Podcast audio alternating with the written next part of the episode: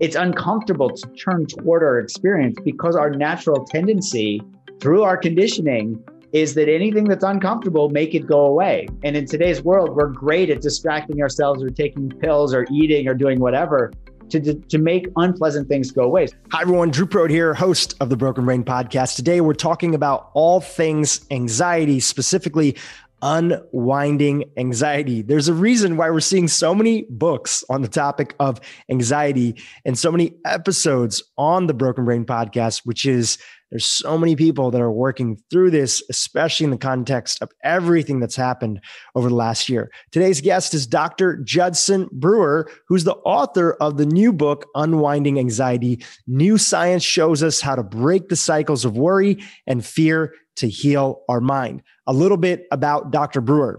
He's an internationally renowned addiction psychiatrist and neuroscientist. He's an associate professor in the School of Public Health and Medical School at Brown University. His 2016 TED Talk, A Simple Way to Break a Bad Habit, has been viewed over 16 million times. He's trained Olympic athletes and coaches, government ministers, and even business leaders. His first book, The Craving Mind From Cigarettes to Smartphones to Love Why We Get Hooked and How We Break Bad Habits, was published in over 16 languages. If you care about the topic of anxiety and unwinding it, stay tuned for this interview. You don't want to miss it.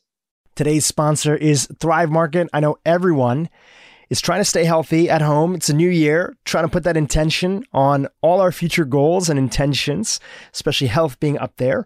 So I want to recommend a favorite resource that I use to get healthy food delivered right to my doorstep and it's Thrive Market. I've been recommending them since 2015. See, the thing is, when it comes to what I eat, I'm really intentional. It's super important to me to know exactly what I'm buying so I can take a deep dive into the ingredients and the companies and the practices they have before adding anything new to my kitchen. With Thrive Market, I've been able to find tons of the brands I trust in one spot, like Four Sigmatic, started by my good friend Tero Isokauppila, Hu Kitchen, which I'm an investor of, love the company, Artisana, and so many others for 25 to 50% off of traditional retail prices.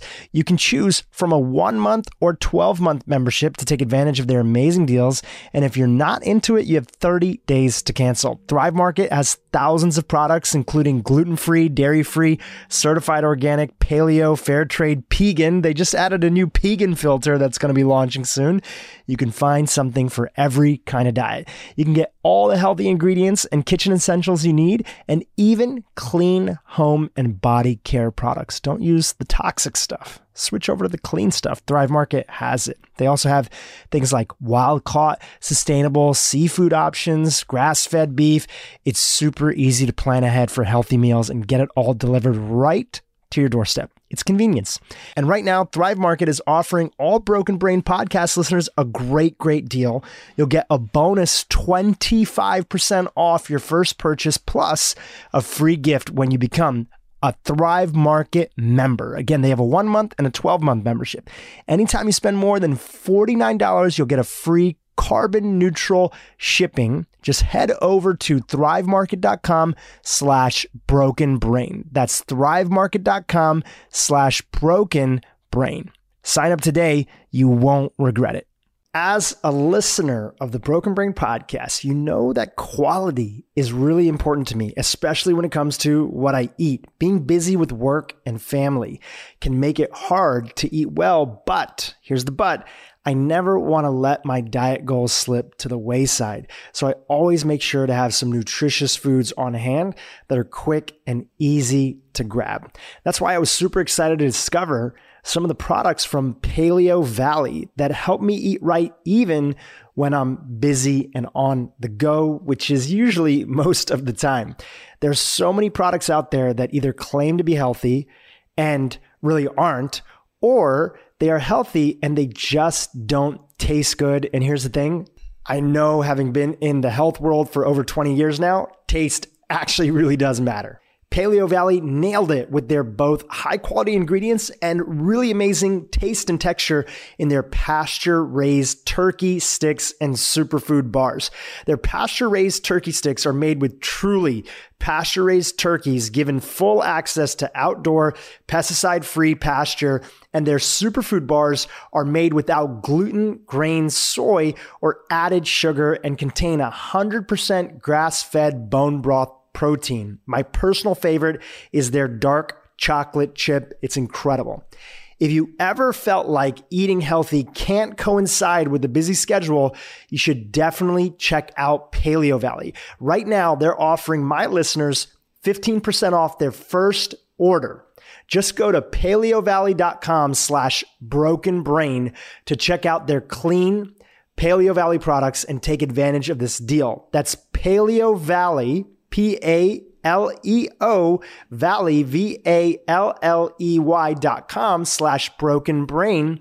And I highly recommend trying out their delicious pasture raised turkey sticks and superfood bars for easy, healthy food on the go.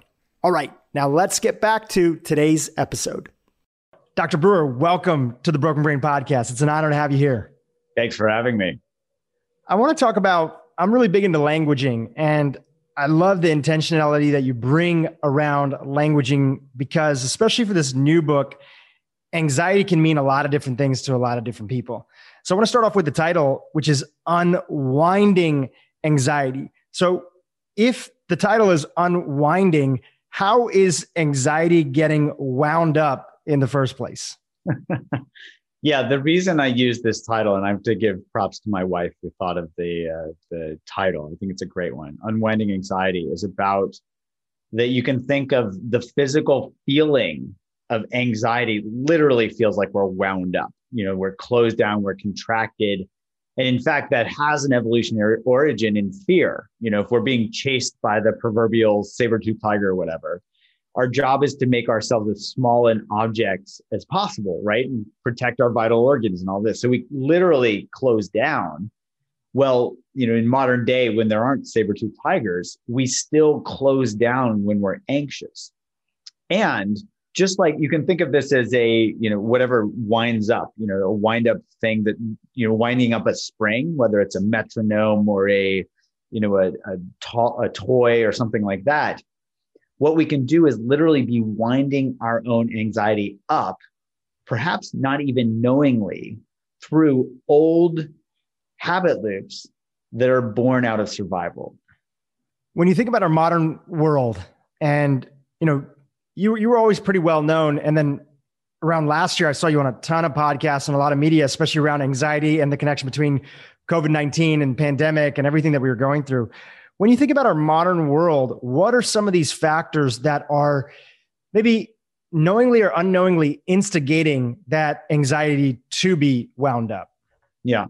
I think the way to think about this is that there are these survival mechanisms. They're called positive and negative reinforcement, basically meaning that they our brain needs to remember where food is. You know, imagine if our ancient ancestors are out there foraging on the savannah they find they can't be laying down memory every moment because they're wasting space right? It's like they're they're using up their um, their memory card on their taking pictures of blank things. What they need to do is wait to know when to take the picture and our brain is set up that way through positive reinforcement. It only takes three elements a trigger a behavior and a result or a reward to do that. So you know we're foraging on the savannah we find a food source there's a trigger the behavior is that we eat the food source and then the reward from a neuroscience perspective is our stomach sends this dopamine signal to our brain that says, remember what you ate and where you found it. So like, it takes a snapshot where we lay down a memory. Okay. Same thing for running away from the saber-tooth tigers. We don't know where danger is. We see consistently there's danger over here. Avoid that danger. So that's positive and negative reinforcement. Now, this process gets perpetuated in modern day. So think of uh, negative reinforcement as fear-based learning, right? You walk out into the busy streets without looking. You step back on the safety of the sidewalk. You have this fear response that says, Hey, look both ways before crossing your street. And maybe it says, Put away your phone or whatever it was that led us not to be looking in the first place. What that that's the old survival part of our brain layered on top of it is the newer part of our brain that also helps us survive, but in a different way through thinking and planning. Okay, so this is the prefrontal cortex. Prefrontal cortex needs a couple of things to think and plan. It needs precedent. So it needs to have seen things happen or heard about things or read about things. And it also needs accurate information. So it can take past experience and project it or predict the future from it. The less accurate the information we have, the more uncertainty is there. And that uncertainty drives our brain to say, go get information. When there isn't information, that can spiral out into worry and anxiety where you know think of anxiety as this feeling of nervousness or unease about something with an uncertain outcome. So it's this old survival mechanism that's saying go get information but we interpret that as oh you know oh no and we start worrying about every worst case scenario that might come up. So that's how this survival brain plus plus this newer part of the brain that's helping us think and plan you know kind of goes off the rails. It's think of it as fear is helpful for survival. Fear plus uncertainty leads to anxiety which is not as helpful. So before we go a little further i always like to give a little bit of the hero's journey to set the stage for um, the conversation. You know you had a pretty profound experience early on in sort of your medical training. Mm-hmm. um, before we go into that though i've heard you on different podcasts and interviews talk about how being in university at, I believe, Princeton, were you at mm-hmm. Princeton?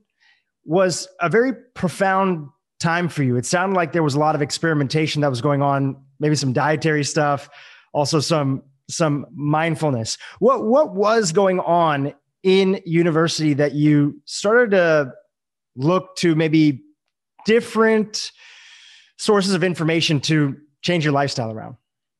Yeah, at the end of my senior year, you know, I had started having some GI issues, which, you know, I won't go into all the details, but let's just say they weren't pleasant or pretty.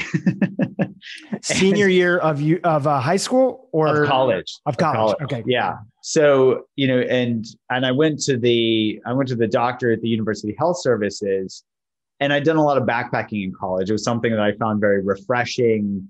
Uh, it even it life giving. You know, I loved being in the outdoors. I love being physical and I thought, you know, maybe I had Giardia, which is this uh, bacterial, you know, infection, this amoebic infection uh, that can lead to, you know, some pretty distressing GI symptoms. And the doctor said, "Oh, you know, could you be stressed?" And I said, "No, I can't be stressed. You know, I play the violin, I run, and you know, I do all these things. I eat healthy, all this stuff."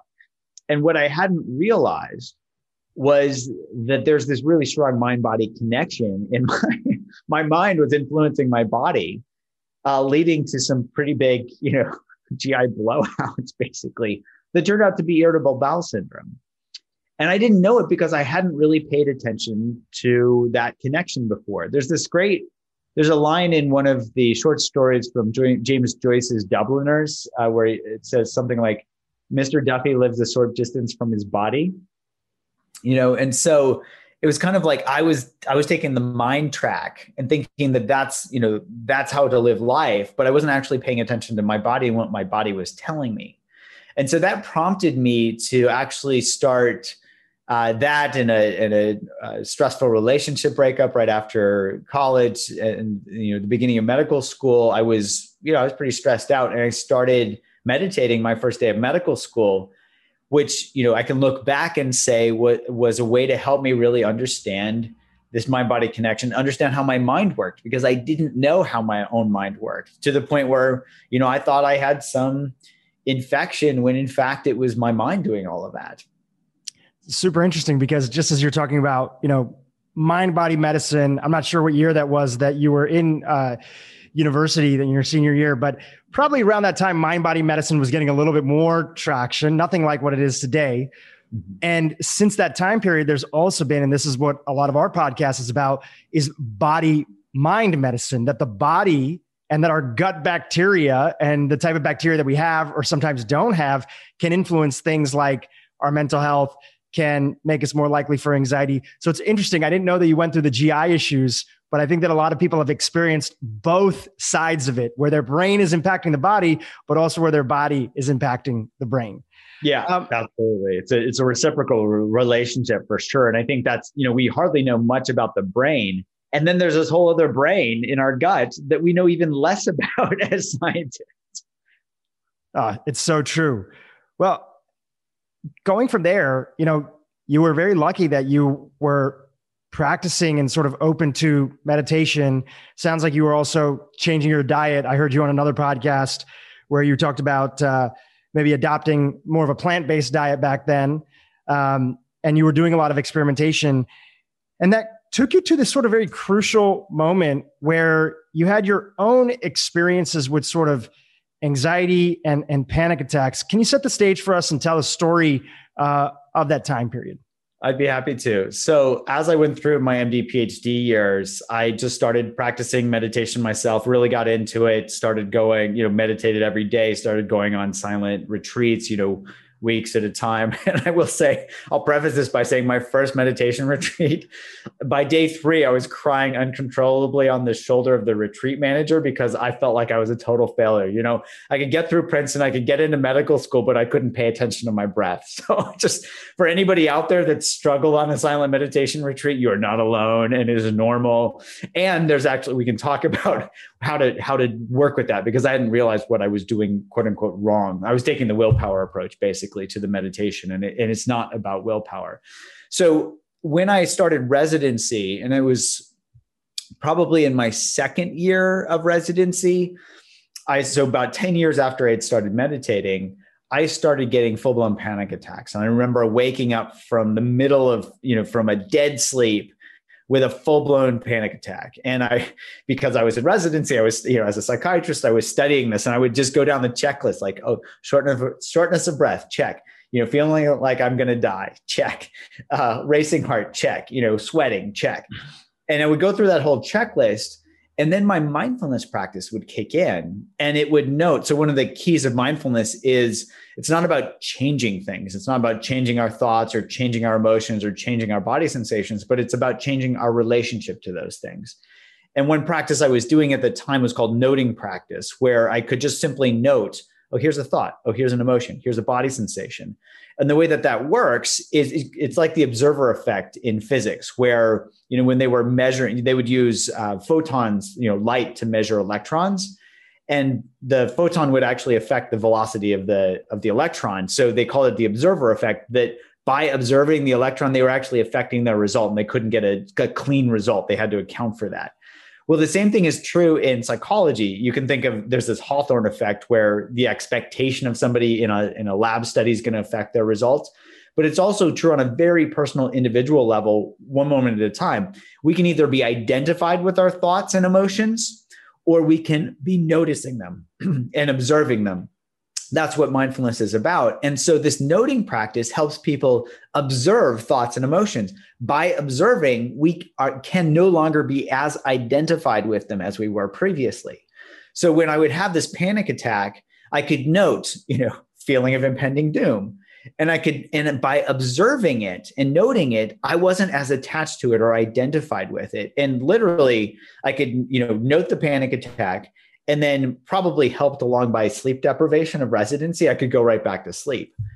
Now, one thing I'll highlight with panic attacks, these are these turn into panic disorder when we start to basically panic that we're going to have future panic attacks. Okay. So think of this negative reinforcement thing. You know, I have a thought, oh no, I might get in a panic, I might have a panic attack. The behavior is to start to worry that whatever I did, you know, like uh, whatever I do might lead to panic, and then I avoid doing that behavior. So this can get reinforced, and then we start avoiding things. I can give a uh, an example of that in a minute if it's helpful. But for me, I was able to step out of that and not actually step into that cycle of worrying that I was going to worry or worrying that I was going to panic because I could see these things as thoughts, sensations, you know, uh, emotions, and and things like that and not get caught up in them. Now, again, this was after about 10 years of mindfulness practice.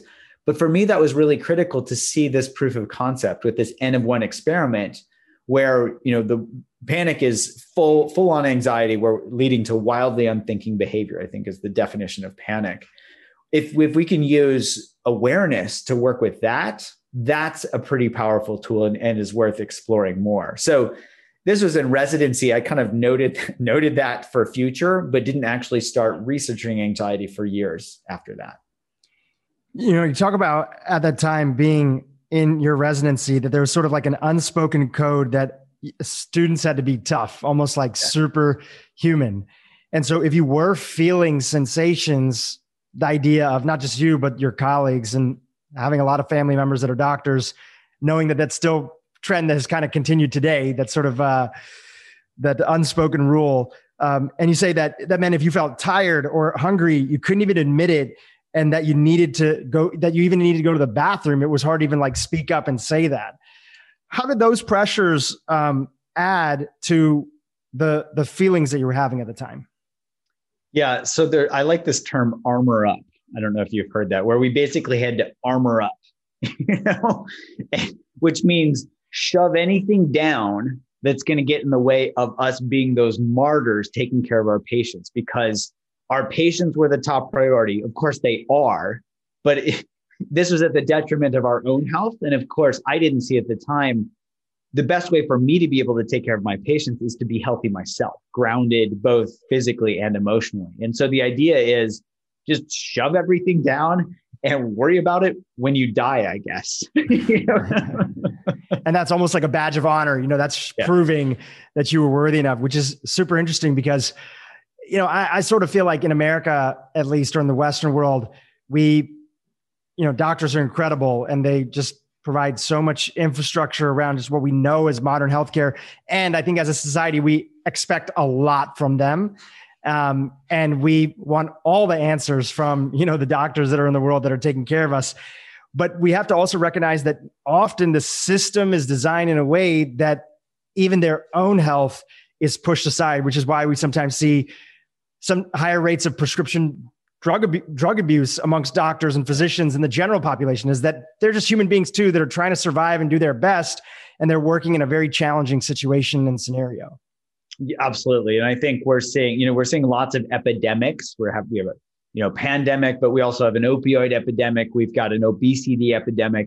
And in fact there's a there's a burnout epidemic amongst healthcare workers not just physicians. They're they're you know part of it but lots of healthcare workers where you know everybody's playing playing this martyr role because it was kind of expected and cultural.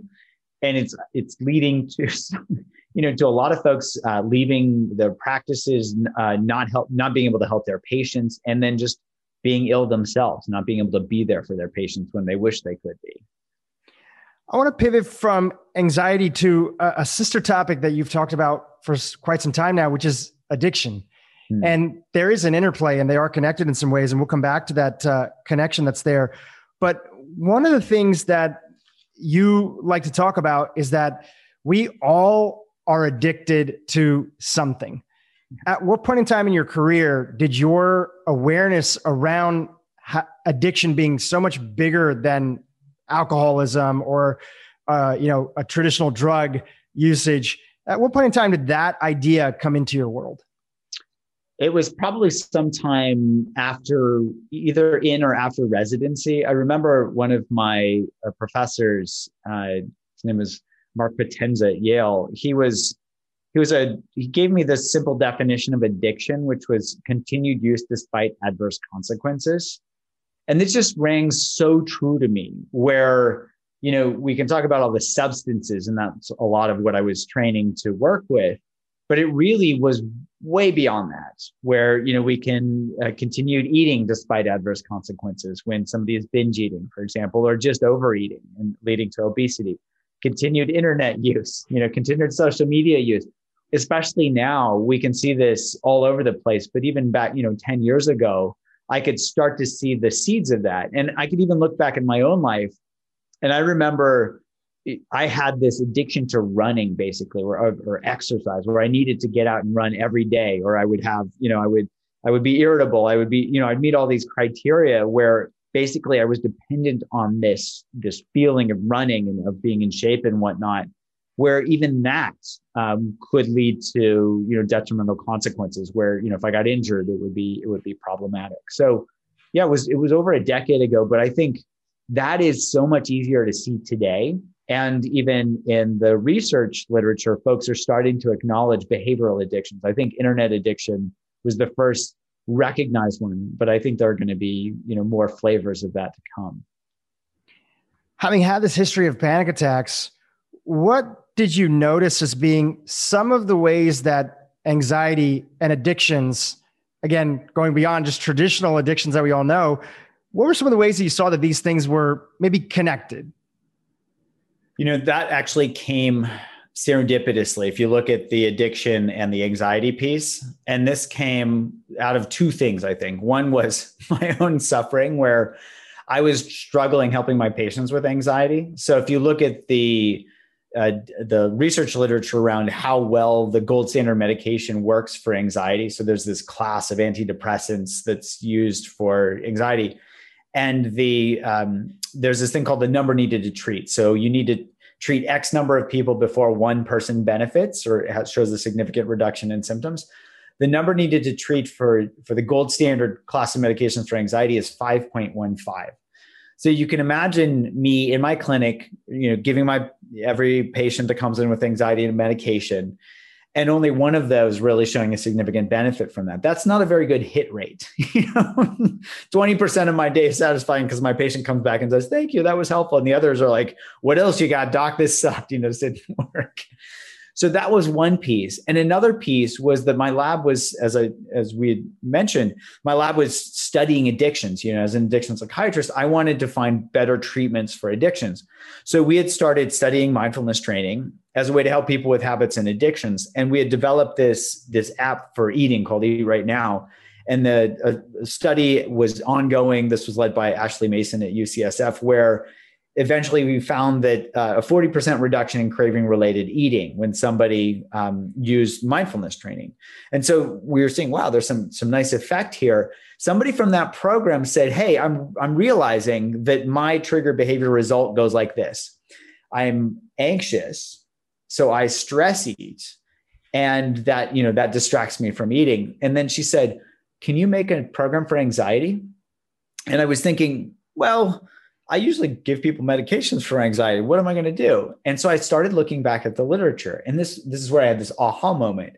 So back in the 80s, when the the the Stones were singing about uh, Mother's Little Helper, you know, benzodiazepines, she goes running to the shelter of her mother's little helper, and it helps her through her day, you know, or, or however the lyrics go. So they were singing about benzos, which now are you know not recommended as a treatment for anxiety for all sorts of reasons they uh, Prozac was just in, uh, discovered or invented, you know, and people are all looking at the miracle of Prozac, and they were overlooking this guy Thomas Borkovec, who was a researcher at Penn State. He was studying anxiety and in particular worry, and what he proposed was that anxiety could be driven in the same way as any negatively reinforced habit, and that just blew my mind because I was, I was like, oh, I'm a habit guy. You know, I'm a habit researcher. I'm a habit uh, addiction psychiatrist. Can we actually bring these things to, together? And the way it works is anxiety triggers worry, which then gives people a feeling of control or distracts from distracts from that worst feeling feeling of anxiety. Um, and so we developed this, you know, we developed this app called Unwinding Anxiety and started testing it clinically to see if it would actually work. Because as a as a physician, I wouldn't feel comfortable just recommending some app to somebody unless I knew it worked. And as a researcher, I wanted to know if this was true. You know, was, was Borkovec barking up the wrong tree or the right tree? So we we really approached this. Uh, long story short, we did a couple of studies. One with anxious physicians. Okay, fifty-seven percent reduction in clinically validated anxiety scores, and we got significant reductions in burnout in these folks, even though we didn't mention the word burnout at all, because there was a very strong correlation between anxiety and burnout. So we replicated this with a larger randomized control trial of people with generalized anxiety disorder. Long story short, 67% reduction in these clinically validated anxiety scores. And importantly, we could calculate that number needed to treat. So remember, for medications, that number needed to treat is one point is uh, 5.15. For our study, it was 1.6. So That's huge. That was that was great. And so if a drug really, could do that, it'd be the next billion dollar drug. Yes, well said. so for the folks that are listening that are not familiar with your work, I think it's I think it's good to go into a little bit of the framework of what you were doing with these people, and you kind of hinted at it earlier, which is really from your early exposure to mindfulness and and meditation techniques. There was this curiosity around awareness and how awareness can be this tool that I often think of anxiety as pulling us into the past or the future. It's taking us out of the present moment. Yeah. And when we can step back in through some vehicle, and these are the vehicles you've been giving people for all sorts of different stuff, including quitting smoking, um, something magical happens. So, what did you actually have people do? And could you use one of the examples that you've uh, maybe from uh, one of the past uh, stories that you told about a group of people who were addicted to smoking, and you kind of took them through a process to help them lessen their reliance on cigarettes? Yeah, I'll give an example of smoking, and then if it's helpful, I can give an example of somebody using this for anxiety or worry because I totally. think we're seeing a lot of that these days. It's anxiety is the new smoking.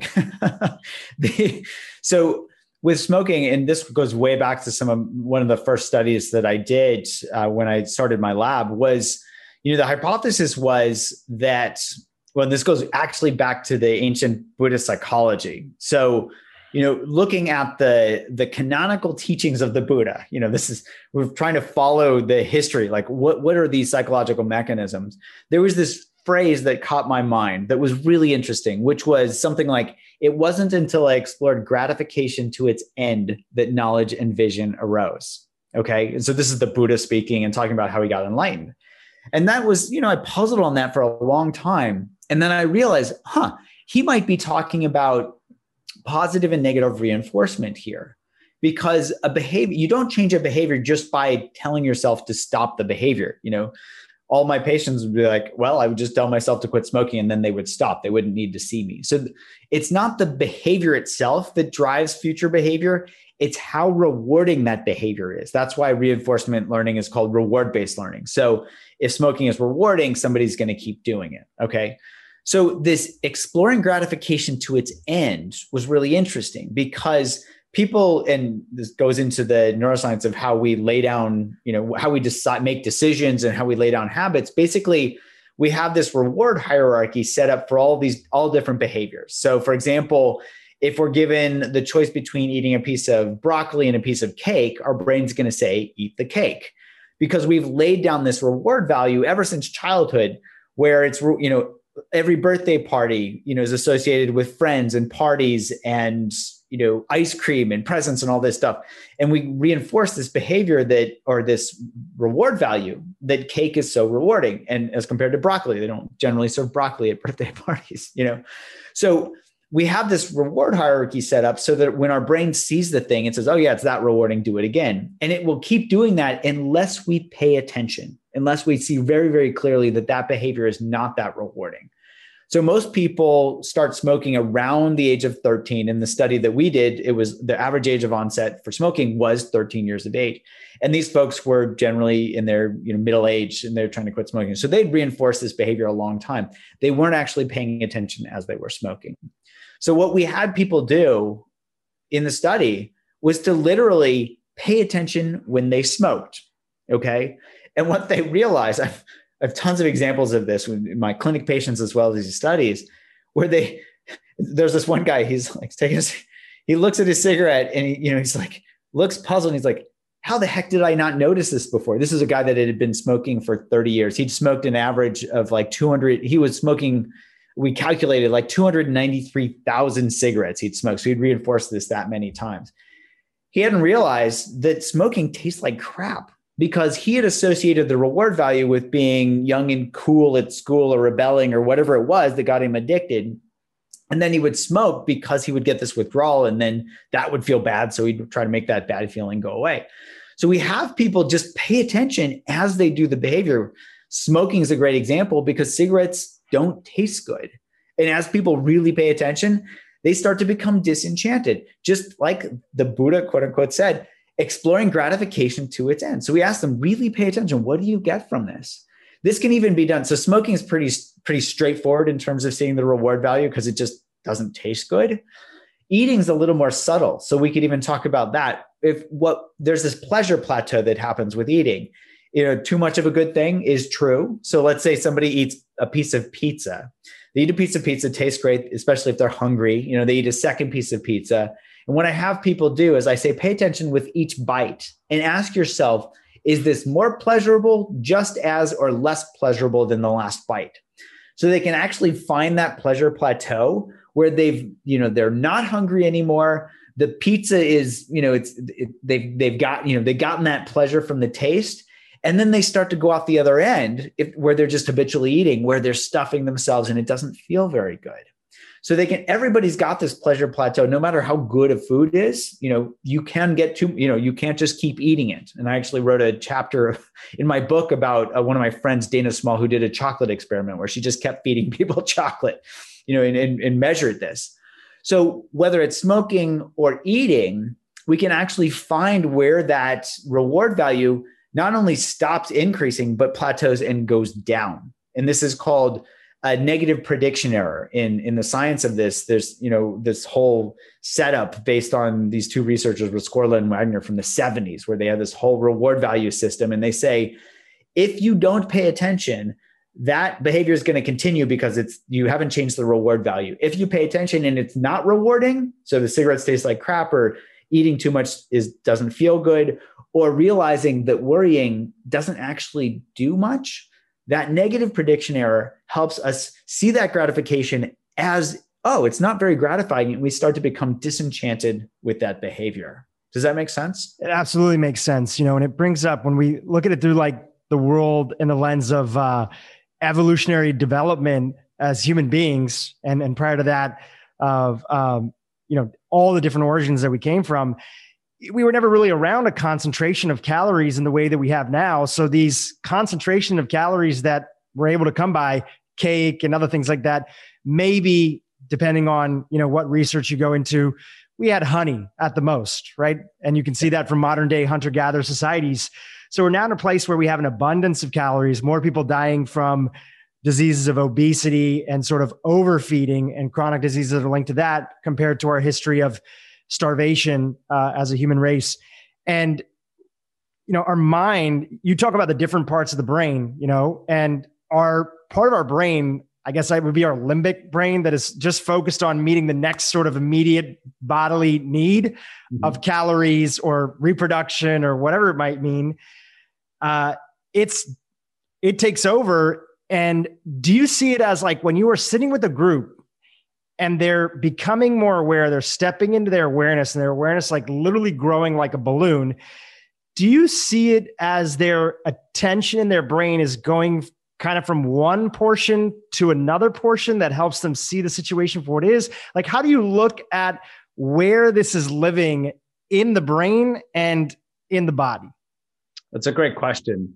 So from a from a behavioral or embodied perspective this reward based learning system is pretty clear in terms of you know if something's more rewarding than something else we're going to do the thing that is more rewarding.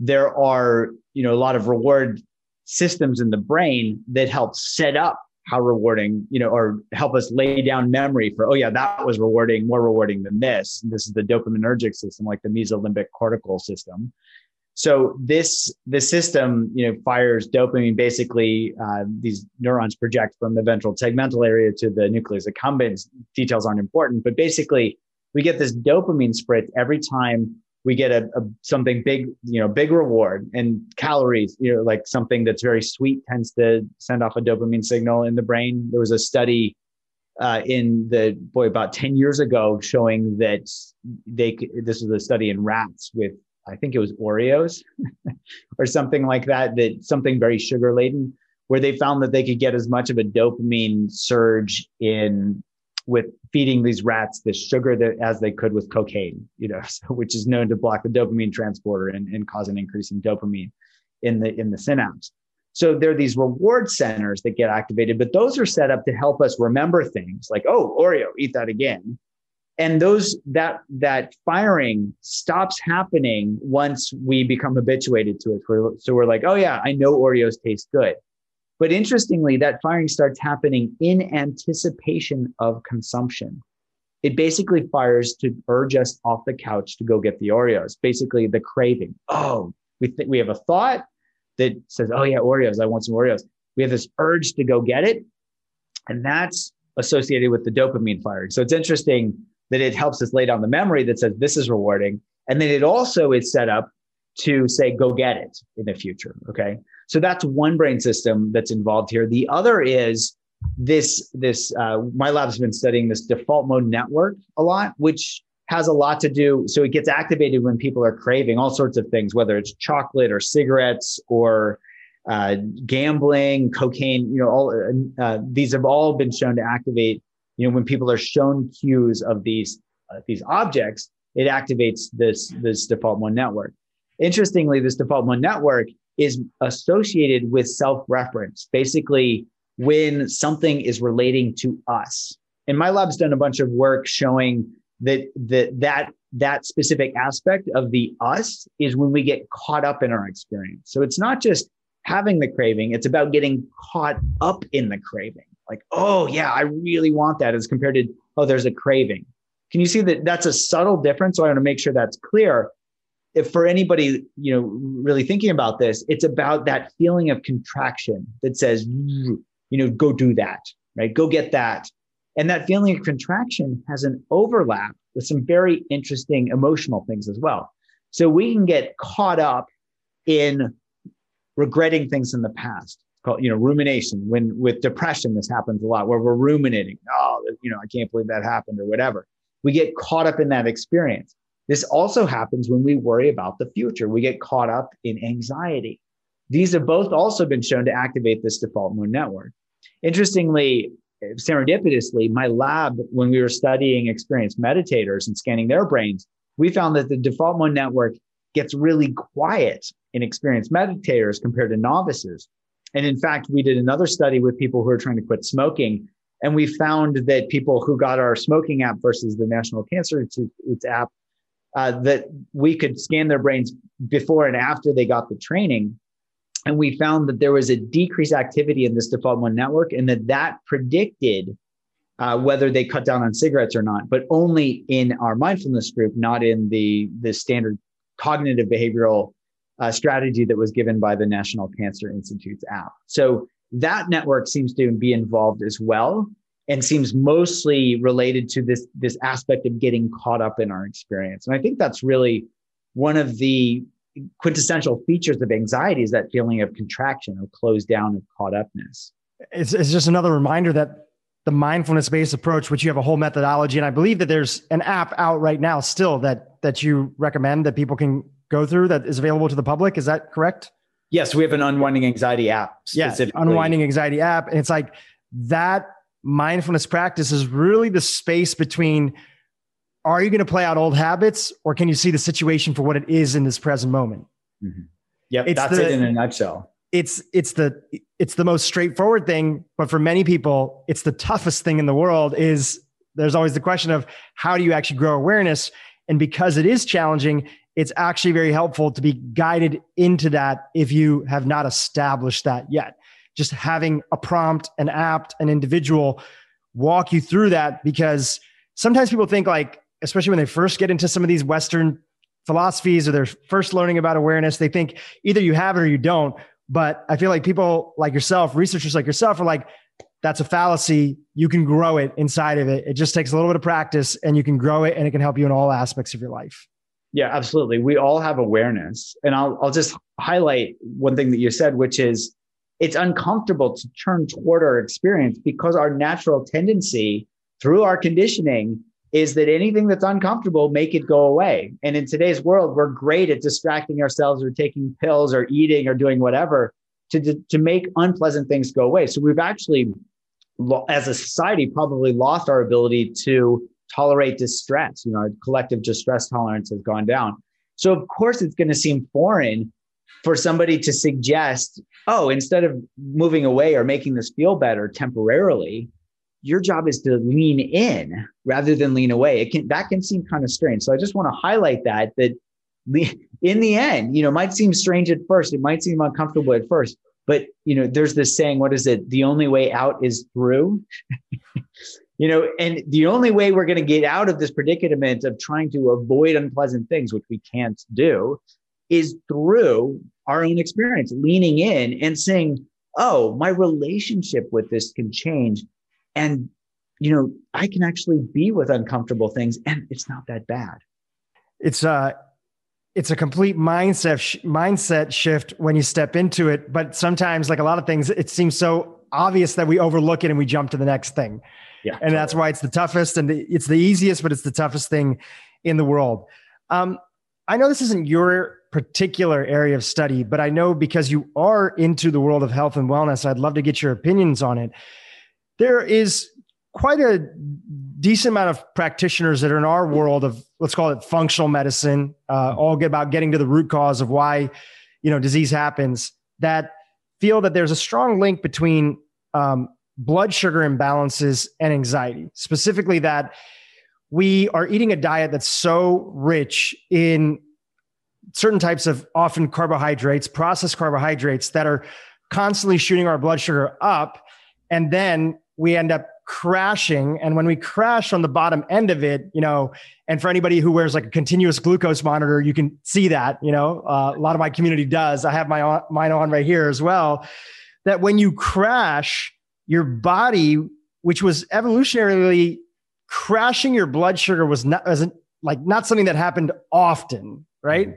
We had access to food and the types of foods that we're eating typically would let our blood sugar stabilize over longer periods of time. We didn't have, going back to our earlier conversation, the concentrated calories that would put us on this roller coaster ride. But when we do crash, our body freaks out and is like, holy shit, I'm gonna die. And everything can become become heightened. So if your partner, who you know is loving and you care about, gives you some constructive feedback, you might snap at them and be, you know, as my friend Dave Asprey calls it, hypoglycemic to, towards them. Or, or somebody says something, you could be more a little sensitive, or you're thinking about this last call or email that your boss sent you, and everything becomes heightened because you are in this state where the body is driving you on purpose to be more anxious to solve this energy crash. Yeah. Again, I know it's not your exact world, but I'd love to hear what your thoughts are about it. Uh, since we've talked about it quite a bit on the podcast previously, even if you completely disagree. And by the way, feel free to be honest about any thoughts that you have. Yeah. Well, this this is one that I agree with, and I think one aspect to focus on here is this uh, this idea of somatic memory. I don't know if you're familiar with that, but yeah, it's not surprising that you are. Systematic memory is basically where we learn to associate bodily sensations with emotions and body postures even with emotions. So, for example, if somebody clenches, I'm doing this right now, if they clench their shoulders, it tends to not make them feel more relaxed because we're associating, we tend to associate clenching, you know, especially of our shoulders or our jaw with feeling stressed out or anxious. And the same thing is true i think the same thing can happen where we can start to you know our body is basically going into survival mode saying go get calories when we're hypoglycemic. And those that rush of you know, you irritability shortness all these things that are basically saying go get the calories start to get associated with uh, you know with how we interact with others in the world when in fact we should just be focusing on getting the calories as compared to having an in-depth conversation with our romantic partner or whatever. You know that's not the time to be getting constructive feedback from somebody on our you know the latest novel that we wrote or whatever because our body's saying dude i need food. As compared to hey you know let's have a let's have a good conversation. So we can we can automatically kind of kick into that you know that mode of you know where our, our hormones are jacked and all these things that are just trying to get us off the couch and into the kitchen to to fix that temporary problem. Yet the more we do that the more the more we can just start to have those somatic um, feelings and then lay down those somatic memories where anytime that we just have a low glycemic, you know, our, our, our blood sugar goes a little bit low, that can trigger us to say, oh, you should be anxious right now, you know, uh, things like that. So that's that's one thing I would add there. In addition to, I, I generally agree w- with what you're talking about, how how all of this can this can kind of get lumped together. yeah, we can think about the body mind component of it, but we still need the awareness if we're going to solidify how we want to respond to this moving forward in the future. Yeah, absolutely. Because it's important to know what the problem is, right? So, if the problem is that we have low blood sugar, it's important to get food.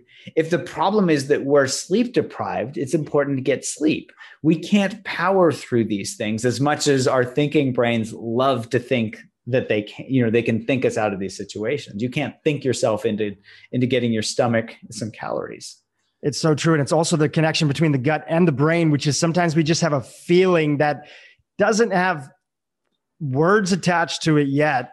It's more of a sensation that i just feel uneasy right now. Okay let me bring some awareness to that. Where, where's the pain? You know what let me prompt myself with some questions like why do i feel uneasy? It's actually human beings are pretty bad at knowing why they feel how they feel it seems to be.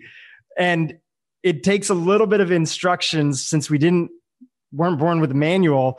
Um, to be able to decipher and actually not subvert it um, i want to talk about last year which was you know a really challenging year for a lot of people and uh, i saw you in a lot of different media outlets being called upon to talk about anxiety in the context of uh, a global pandemic. Mm-hmm. When you look back on last year and the people, friends, patients, uh, individuals that you're just in touch with, with all the uncertainty that took place, who typically was able to thrive and be resilient and what were they doing and who really had a hard time?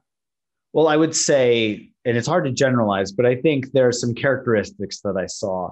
One is this actually goes back to something you just said earlier, which is the folks that were actually aware of their bodies. So, you know, our thinking, I think of it as our thinking brains don't hold a candle to our feeling bodies. And so, you know, people can be caught in their heads and lost in their heads all the time trying to you know trying to think them way think themselves into calmness for example which of course doesn't work but what I saw was that people that were able to kind of feel into their bodies and feel, okay, what's what's happening right now? What's driving me? What do I need right now? Because often, you know, as people are reshuffling their daily schedules and just, you know, with all this uncertainty, not, you know, being not working in their workplaces, all of these things were different. People were starting to form new habits around their their everyday lives. And so you know they might not be eating at the times that they normally would eat or they might not be exercising they might you know there a lot of things were changing and they might not for, for folks that were not aware of what their body's needs were they were you know they're more likely to get reactive for example like you were talking about earlier. Whereas folks that could really pay attention to what was happening they could ask themselves simple questions like what do i need right now? And at the same time they could i was seeing a, another piece here where there was a lot of social contagion happening. And i think this still happens you know with social media this idea of social contagion being the spread of emotion from one person to another this can happen you know you, you can't wear a face mask for that you know that doesn't that doesn't protect us it's really about if we're on social media looking for news which a lot of people do we got to scroll through a bunch of uh, fear um, you know outrage vitriol you know all this stuff which we could then catch. It's like, you know, every every scroll is like somebody sneezing on our brain. We're more likely to catch that social uh, social contagion. So whether folks kind of regulated their social media use, which is hard to use willpower to do, but they were fine, you know, if they're like, wow, this isn't helping me, I'm not going to use it that much, or just simply going on and using it uh, judiciously and not getting caught up in it. Again, back to their awareness, noticing, oh, you know is this is this riling me up time to put it down or you know could they use it where they're just scrolling through and being curious about what's happening and not getting caught up in it those folks were also um, and i think still tend to flourish more than folks that are kind of disembodied i'd love if you could walk us through in the book you have your mind mapping exercise yeah and if you could explain what it is and, and walk us through it here on the podcast i think people would get a lot of value from that i'd be happy to so the the book is actually set up in three main segments. Like think of it as like step one, step two, step three. So step one is about mapping our minds. If we don't know how our minds work, we can't work with our minds. That's the bottom line, you know, full stop. If we can't, if we don't know how our minds work, we can't work with them. So the idea is to start simply by mapping our minds out. Maybe I can give an example of one of my patients actually that would highlight this. Uh, so I'll use that. So I had a patient, this is about uh, two years ago, a patient was referred to me for anxiety and he, he, he walked in my office and I could see that he was anxious, you know, so that part was pretty straightforward. But when I started taking his history, I asked him, you know, well, what's causing the anxiety? And he started talking about getting panic attacks. And I pulled out at that point, I pulled out a piece of paper and I said, okay, this is how habits are formed, you know, trigger behavior and a, and a reward or a result. Can we just map out any of your habit loops around uh, panic and anxiety? And what he was able to do very quickly, he said, okay, when I get in the car, when I'm on the highway in my car, I feel like I'm in a speeding bullet. There's that trigger, is that is that thought. The behavior was to at the beginning was to avoid, you know, to get off the highway because he would have a panic attack, and then eventually just avoid driving on the highway altogether. There was the behavior, okay, avoiding driving so that and the reward would be he could avoid those negative thoughts. So what I had him do, I actually gave him our unwinding anxiety app, but I said, hey, map out these habit loops for the next two weeks. Just see what habit loops you have. Okay. What's the trigger? What's the behavior? And what's the reward or the results? Okay. So he came back two weeks later. And the first thing he said to me was, Oh, doc, I lost 14 pounds. Now, I forgot to mention this guy was 180 pounds overweight. so, and I looked at him kind of quizzically because I was trying to think, did we even talk about weight loss at our first visit? I don't think so. And he said, no, I was mapping out my habit loops and I realized that anxiety was triggering me to stress eat and that that stress eating was not helping. So this goes back to the disenchantment. So he said, I stopped doing it. He went on to lose over 100 pounds. Okay. So there's the habit mapping, whether it's worry, anxiety, procrastination, stress eating, smoking, internet use, buying shoes, whatever anybody can map out their habit loop. What's the trigger? What's the behavior? And what's the reward or the result? Okay. So we, you know, have people just download a, a habit, you know, they can, somebody can write it on a piece of paper, they can download it from my website. Uh, and just start mapping out their habit loops. And it's amazing how many habit loops people can map out in a single day. So now, once you're aware of the loop, because you get the trigger, behavior, and result, and the interplay between those, then is the next step to for example if somebody wanted to use your app or go through that process is that the next step? And and when do you bring in that next step? When you are starting to notice anxiety come on or is it something that you practice just on a daily basis whether you have anxiety or not? Yeah i think it's always helpful to practice these things on a daily basis you know to start any new habit. So if you think of somebody wanting to start the habit of being aware you know short moments many times of whatever the behavior is is going to help you know perpetuate or drive or solidify that behavior. So the more people can practice just being aware or mapping these things out throughout the, throughout the day is, is better. And it's i'd say especially if somebody's trying to work with habit loops around anxiety or worry certainly helpful to start when things aren't you know at, at full blown at mock at uh, defcon 5 you know, for, for their anxiety or their worry but the next step there is really a sim- I have people ask a simple question, and I detail how all of this works uh, from a neuroscience perspective in my book. But you know, ask themselves this simple question: What am I getting from this? Right, and so that gets back at the reward value of you know if they're worrying, is it actually solving the problem, helping get something done, or whatever? You know there's this whole misnomer about performance anxiety that goes back to a study of japanese dancing mice in 1908 that became this this folklore that you know we must be anxious to perform well. So some people might think that that's the only way they can get things done. Well in fact anxiety makes the thinking and planning part of our brain go offline. So it doesn't help us perform. There, there's actually an inverse relationship between anxiety and performance. So even that we can explore. Like is this actually helping me? What am i getting from this? You know when i when i worry about this for the 87th time that helps us become disenchanted with the old behavior whether it's worry or overeating or anything. So that's really that second step. I think that's such a powerful question and a question that people don't always entertain because sometimes it feels like anxiety is just this outward force that's happening to us. Mm-hmm. And the challenge with that is that while many people have gone through big T traumas and little T traumas, and that can exacerbate that anxiety that's inside of them. If we don't look at the honest angle of, I'm going to use this word, which I don't think a lot of people are going to like, but I mean it in a different context, which is personal responsibility. When we realize that we're part of the problem, we're realize that we're also part of the solution. And when we see that there's something that we get, there's something that we get when we obsessively worry. What is that thing that we get in return? Because we wouldn't do it if it wasn't something that tapped into some reward center in the body.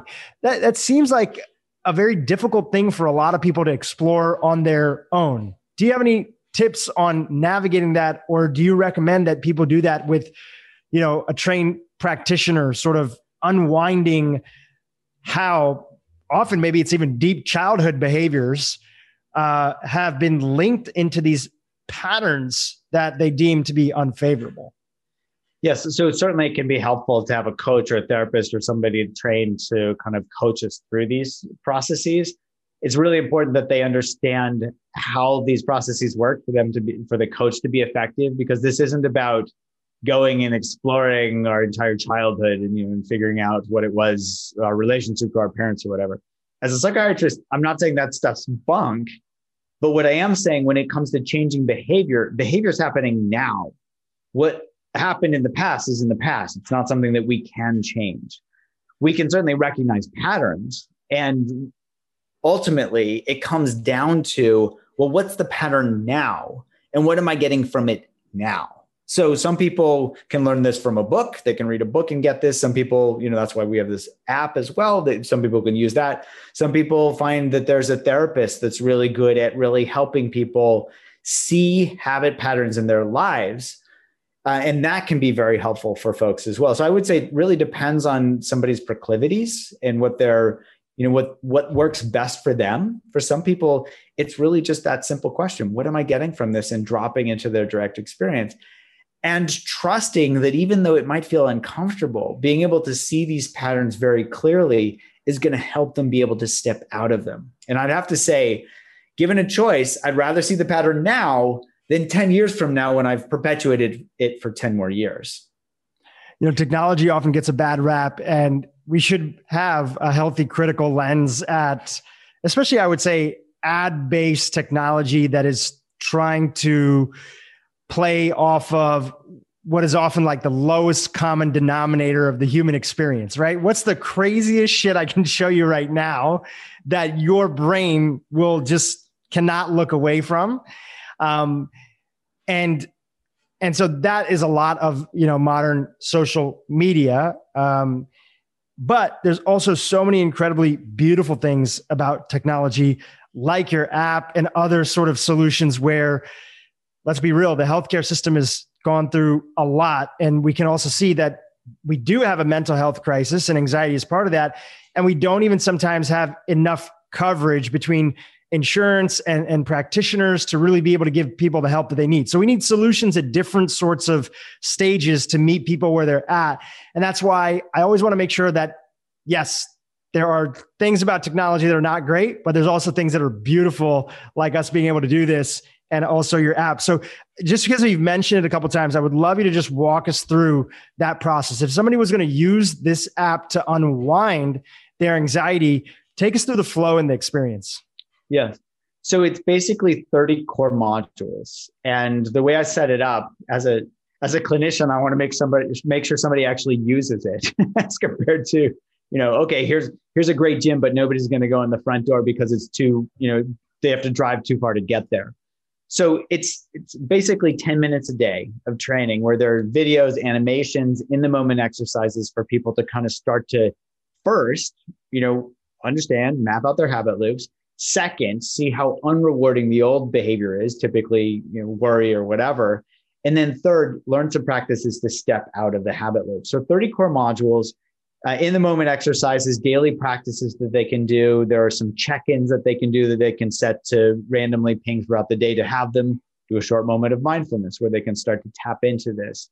Then there are these theme weeks that people can use to dive more deeply into some of these solutions So, for example, we have uh, two full, two separate theme weeks on curiosity because I think of curiosity as a superpower that can help people step out of these habit loops. We have a theme week on loving kindness because there are a lot of self judgmental habit loops around anxiety and worry and procrastination. And so we can provide specific antidotes for those. But these practices sometimes can be challenging for people to get started. So we have specific ways to make sure people are getting those. And then also as part of the app, I, we have an online community that I moderate. I try to go on there every day and answer questions if folks have them in the Ask the Experts uh, forum. But we also have a weekly live group via Zoom where anybody using the app from anywhere in the world can join us. And I'll answer questions. We'll go over topics that people have questions about, about basically anything related to mindfulness and, and a habit. So we'll talk about, certainly talk a lot about anxiety, worry, eating, smoking, but we'll also get into things, you know, like procrastination and, and other topics uh, related to anything that, that ails people. So we really bring that package together where people can have this didactic training uh, they can have an online community and they can also have a live experience. And, and the aim is, God forbid, to help some people. And I say that uh, it's so fun every week to go on this group. We've been, I've been co-leading this group with two wonderful women, uh, this psychologist Robin Boudette and this this woman uh, Jackie Barnett in the UK. So we've been doing this for years, and I have to say that is one part of the week that I look forward to because I never know who's going to show up. We have several hundred people show up at a time and never know what questions are, but it keeps us on our toes. And I feel like we're constantly learning. And at the same time, it's great to see the progress that people are making in the program when they talk about their experiences as well. So that's that's the program in a nutshell. Yeah, that's great. I love the community element of it. I was watching this uh, YouTube documentary um, on the on on AA and just you know the history of AA and how it worked. And we've had some of the researchers at Mass General on the podcast previously talking about their studies on AA, and you know there was a lot of skepticism of did this thing work, and they were able to show that it works pretty well, and that it's uh, it's a great intervention. But one of the findings that came from that that they highlight in the documentary is that. Um, the community piece is a major part of it because it tends to be that as everybody knows that our peer group and our our surroundings tend to perpetuate certain behaviors if we're used to them. And uh, we can easily get ourselves back into an anxious loop when we are around other people who are also just trying to do their best to navigate all this, but might also have some anxious and worrying tendencies. But when you have when you can pull away from that even a little bit, and I think digital communities can still be just as powerful as online communities, you start to surround yourself with people who are showing that they are that space between stimulus and response that they're putting effort and energy into that awareness and it's encouraging you know it's encouraging to share your story and it's encouraging to hear other people's stories and see that there's basically there's hope. If there's hope for somebody else that's on there and they're making a breakthrough you also feel that there's hope for you too.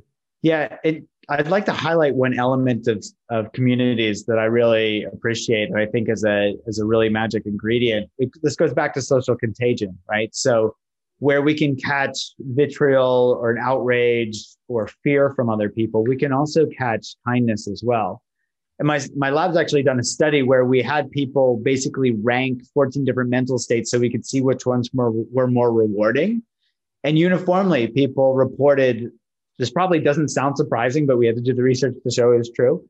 That divisiveness, uh, anxiety, anger, things like that are less rewarding than connection and kindness and curiosity. And so in a, in a well moderated online forum or community, you know, what it could be synchronous or asynchronous, you know, it could be a live group or just a, you know, online group where people are, are writing, you know, messages where there is curiosity, somebody asking, Oh, what's your experience like? Where there is kindness, where they're giving support, saying, Oh, you know, I feel your pain, you know, um, hang in there or whatever. There, that kindness starts to become contagious. And what I would suggest is it is because it's more rewarding, it is more contagious than vitriol and divisiveness. And that feeling of connection that comes through community, true support, you know a place where people can feel you know safe to to share you know what's actually happening for them that is gold that's the real that's one of the golden elements of these communities is this social contagion of kindness so you know somebody goes off the off the community and they actually feel uplifted. And then they pay that forward where they're kinder to somebody in their family or in their neighborhood. And then that person feels uplifted. And then you know boom boom boom. Imagine if we had you know kindness go viral as much as the, you know some of these fake news and vitriol things do. Ah it's so true. I want to conclude on um, a topic which uh, you know a lot of people listen to our podcast and sometimes i get messages that people will and I can usually say when they screenshot me and they put it on Instagram, I can see how far away along they've been listening through. So sometimes people will be in the middle and they'll send me a DM or they'll send me a screenshot and it's like, this sounds amazing. And like, I love this information, but you don't understand. Like, I just am this way. I just am, and then fill in the blank. I just am an anxious person. I just am. So, for anybody, uh, Dr. Brewer, that's in that camp that is um, feeling like they just are a particular way, and maybe they don't even really see a sense of hope for them, what's the lasting message that you want to leave for them with your work, with your book, with with everything that you're up to? For them, I would say it's funny you mentioned this because somebody wrote me an email specifically like this, where she said, "I feel like anxiety is deeply etched in my bones." That's how she put it. Deep etched in my bones, anxiety. That's how identified she was with her anxiety.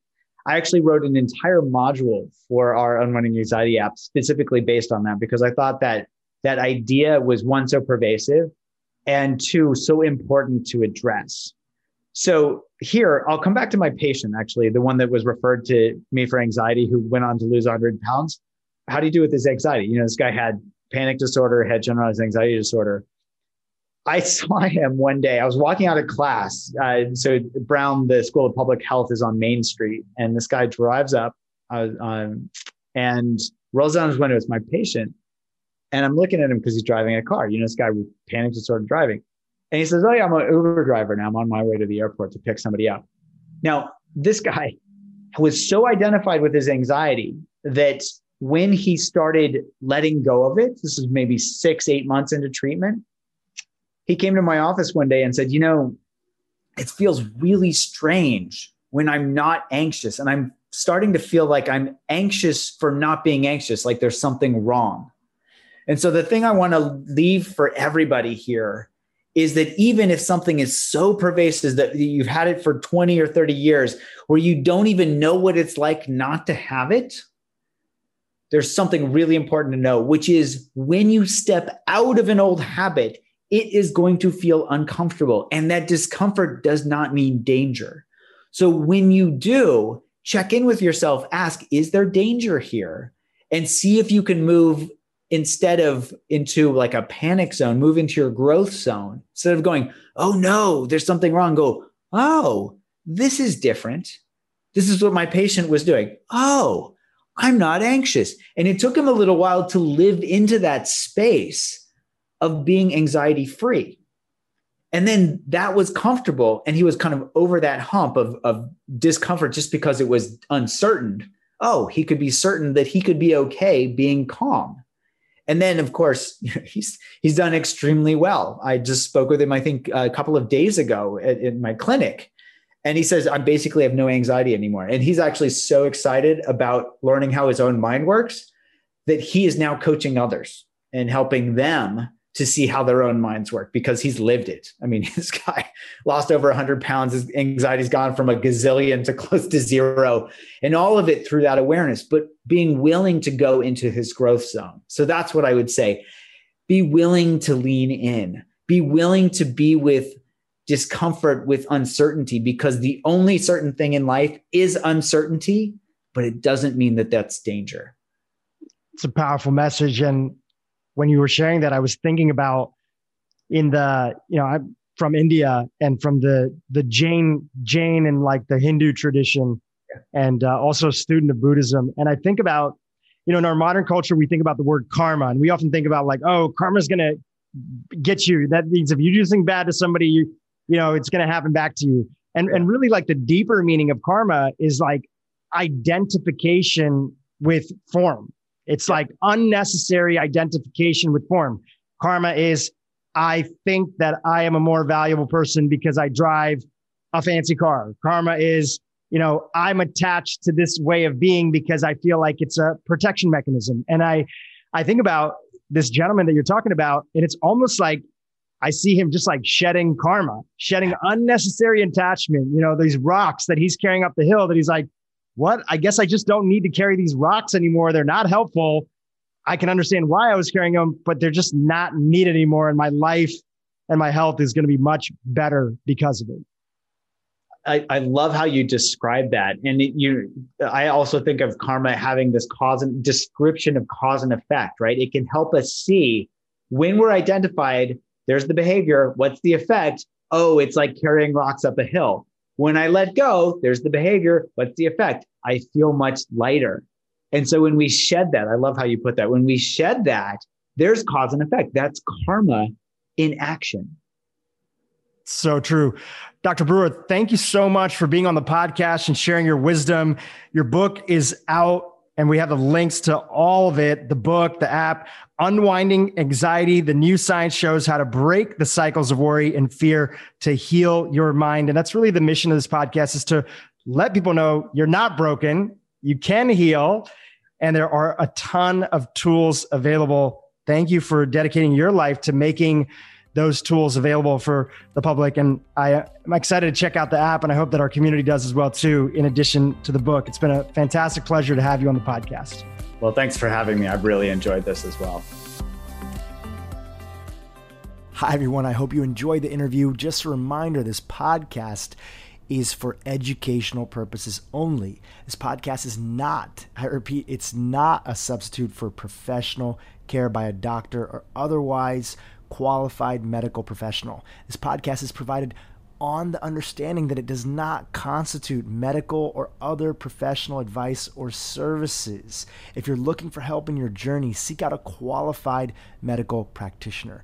If you're looking for a functional medicine practitioner, you can visit ifm.org and search there, find a provider database. It's important that you have somebody in your corner that's qualified, that's trained, that's a licensed healthcare practitioner helping you make changes, especially when it comes to your health.